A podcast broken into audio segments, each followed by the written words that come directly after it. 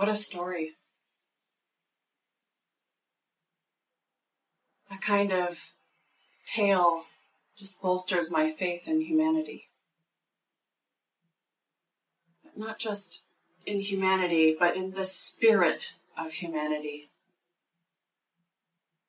That spirit of love that connects us all and calls us together, even in the most challenging of ways. What was it like? I myself I'm a mother of two small children. I can't imagine losing either of them, particularly a violent, murderous death. Yet something called to that mother of the slain son, that mother showing up to visit the boy who killed her boy. Oh, my faith in the Spirit of love that connects us all is bolstered. As we see in that story that she shows up, she shows up to meet with this boy, to give him money to make his time inside better, and then offers him a place to live and to stay and becomes his mother.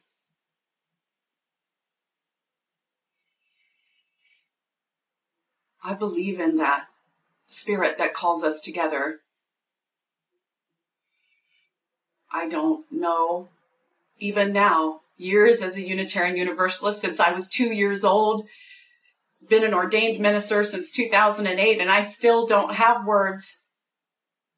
But I have sweeping feelings of connection, possibility, and what we as humans can still do when we participate with the spirit of love.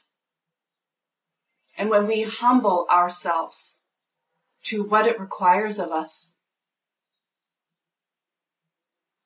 What did it require in that mother? What shifts, what transformation of the heart?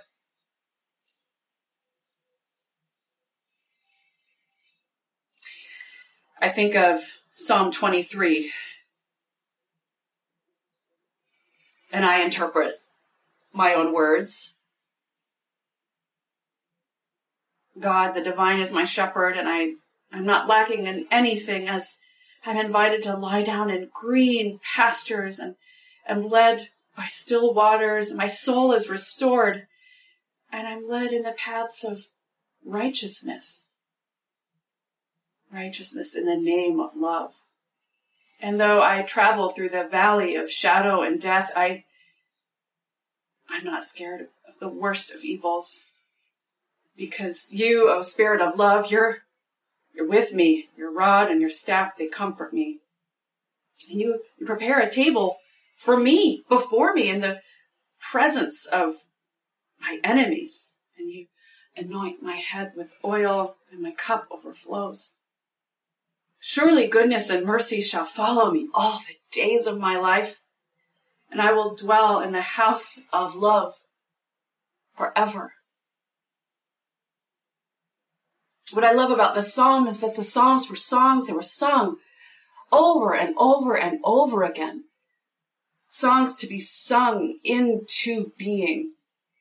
Songs that were ways that we wanted to be in the world, that we want to be in the world. Because every day in my life, I surely do not feel like goodness and mercy is following me. Or that in the presence of those, those thoughts that can be my enemies, it's hard for me to set a table of generosity and to cooperate with the spirit of love in that. There are so many ways that I am called to live into this psalm but also remembering that there are others too who have and sing this same song. And I think of my, my friends and people I know who are in prison, thinking of the presence of love accompanying them, and how lucky I am to hear reflections from them about that presence of love. They use different words for what that might be, whether it's God or Jesus or spirit of life, but that that presence of love is with them. And sometimes it's through the singing, it's through the sharing, it's through the praying and meditating that that presence of love comes to us. That goodness and mercy can flow through us in all our days.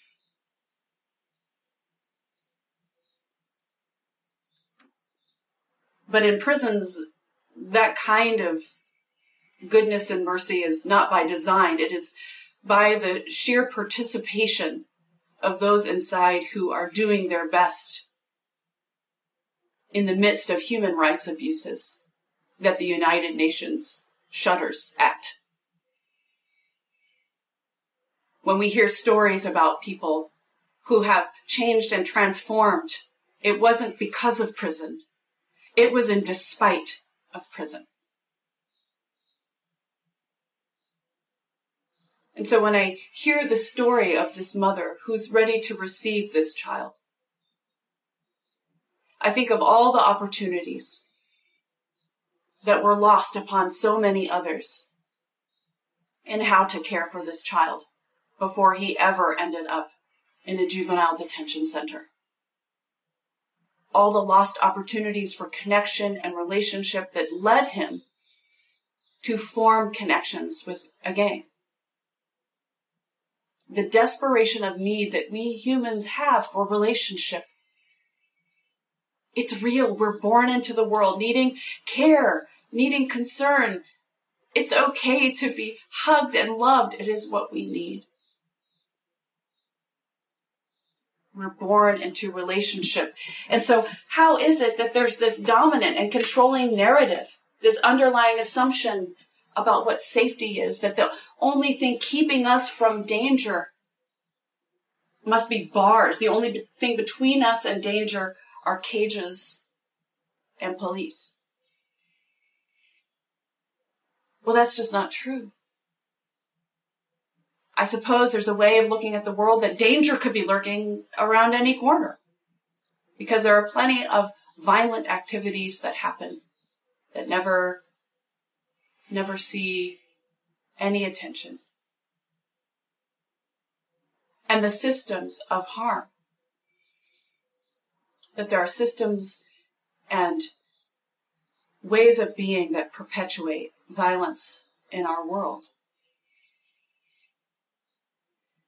And so I feel as a person of faith and as a Unitarian Universalist, it's my job to sing the songs to sing the songs that tell us that, that we're more than just a society that thinks that locking away people is okay. The poet and writer and activist and organizer and body worker Adrienne Maree Brown talks about when she's talking about transformative justice. She begins often by asking people about when they were children. And to think about a time when you did wrong. Were you sent to timeout? Were you punished? Were you given an opportunity to calm yourself within the presence of someone who was loving? and then able to talk it through later and develop strategies for how to be in right relationship? Were you hit?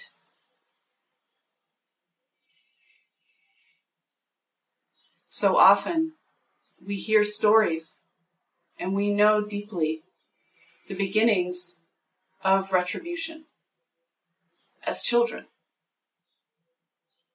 and that that's behavior that's okay, even though it often solves nothing to be separated, to be isolated from the very sources of love and steadiness that we care for. And of course, the situations in families are always nuanced and layered and complex. But overall, in our culture, there is an edge that says if you hurt you will be hurt too.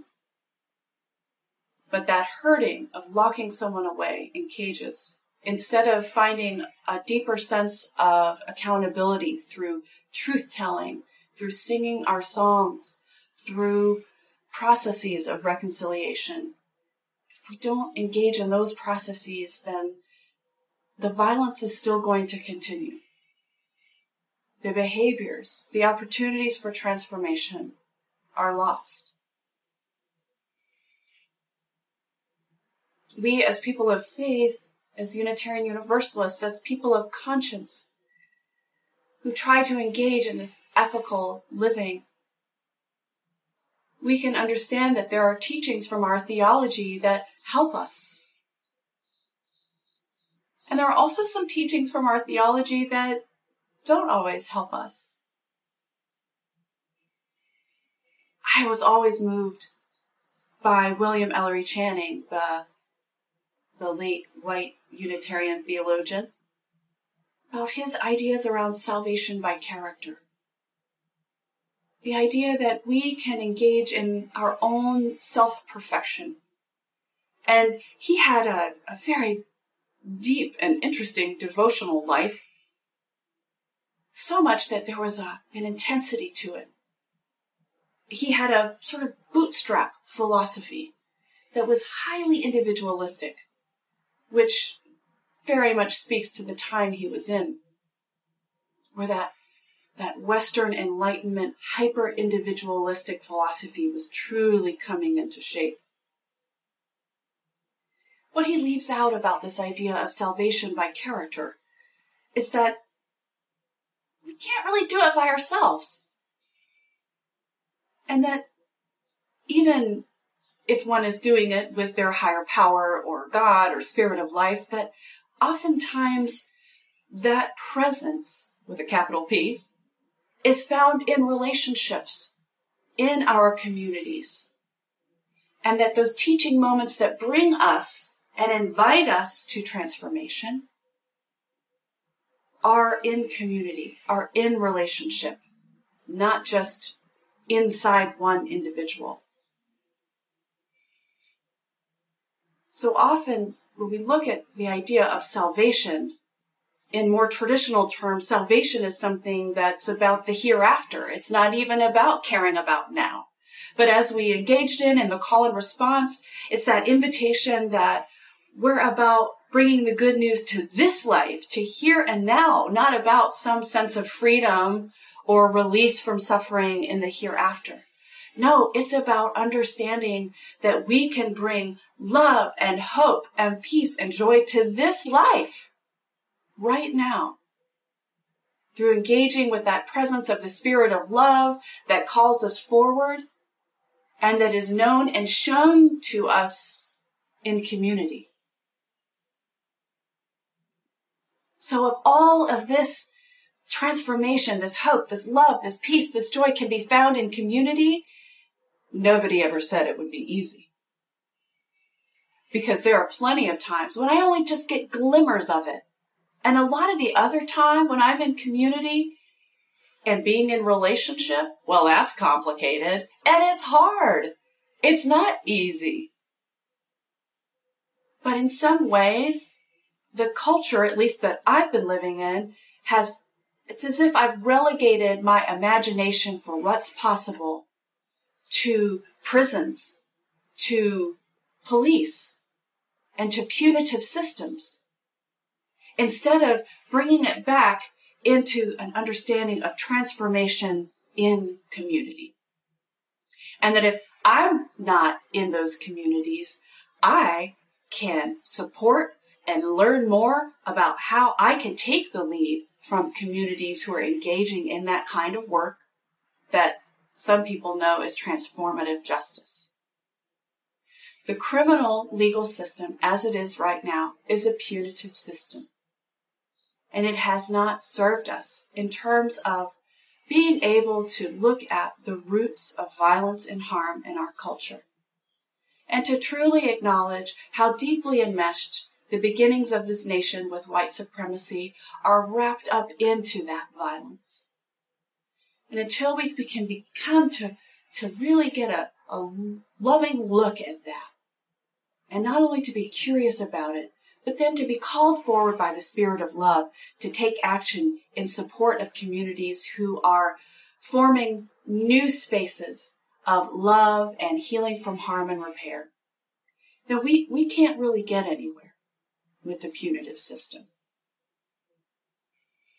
Instead, our Unitarian Universalist theology, in looking at salvation by character, or even the Universalist teaching that redemption is possible for everyone, and that if we are going to be saved in this life, it's something that we do even in our own character in community, we can help shift a dominant theology that says if you do something, you will be punished and go to hell.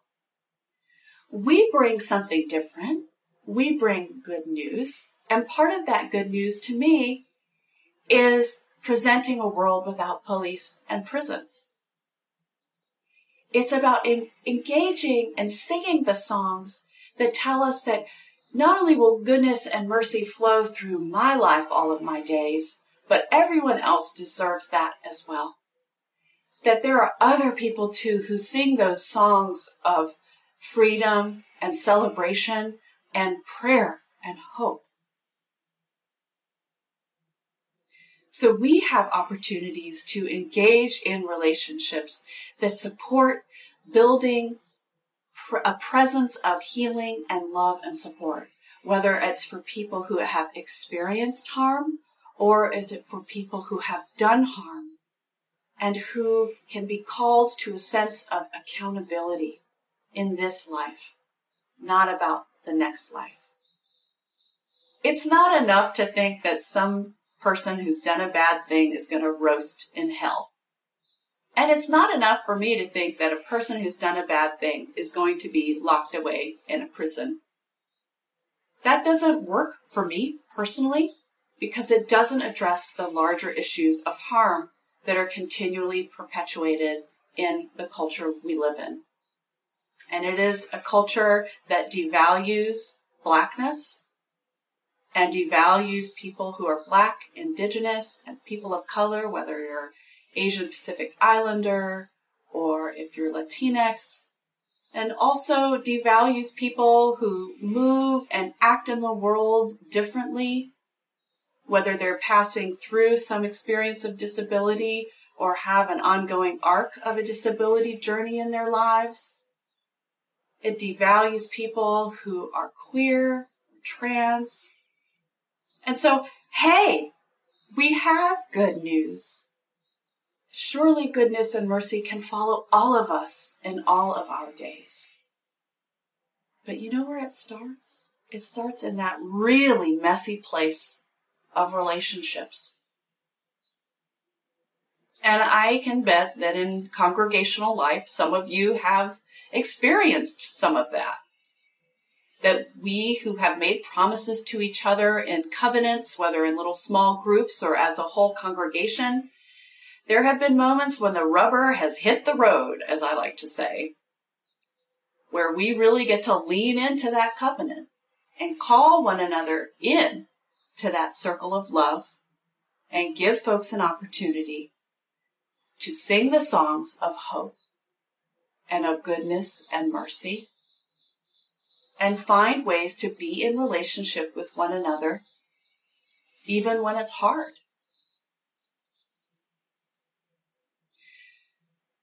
So, I do have to tell you that there are about 15 people right now who are waiting for Unitarian Universalists to write to them, who are, they are in prisons in Illinois.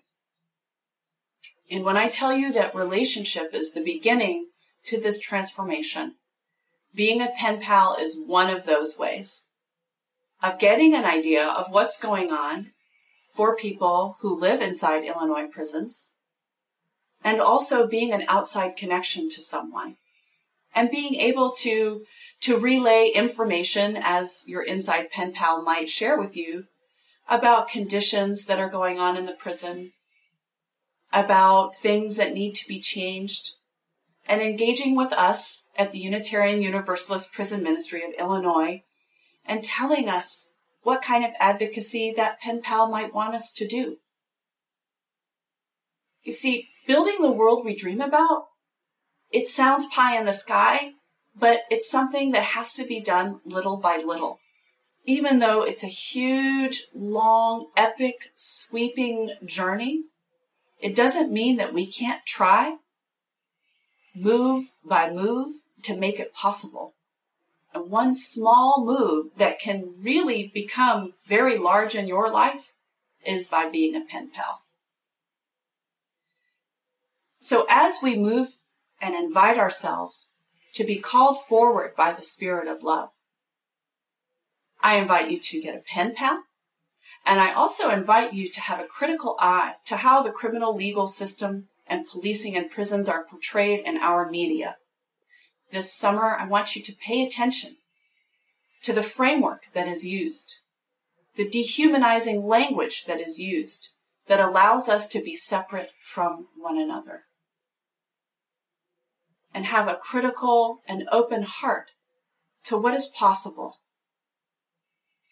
when we move from a theology and from systems that are punitive and retributive and allow ourselves instead to become part of circles of repair and healing. And as one set of authors and activists, Mariame Kaba and Shira Hassan say, they call it fumbling towards repair. Ways to bring healing from harm into our communities and to be more present to one another. And to sing the songs, like in the Psalms, of hope and love and peace and justice. So let us keep singing those songs together in relationship. Blessed be.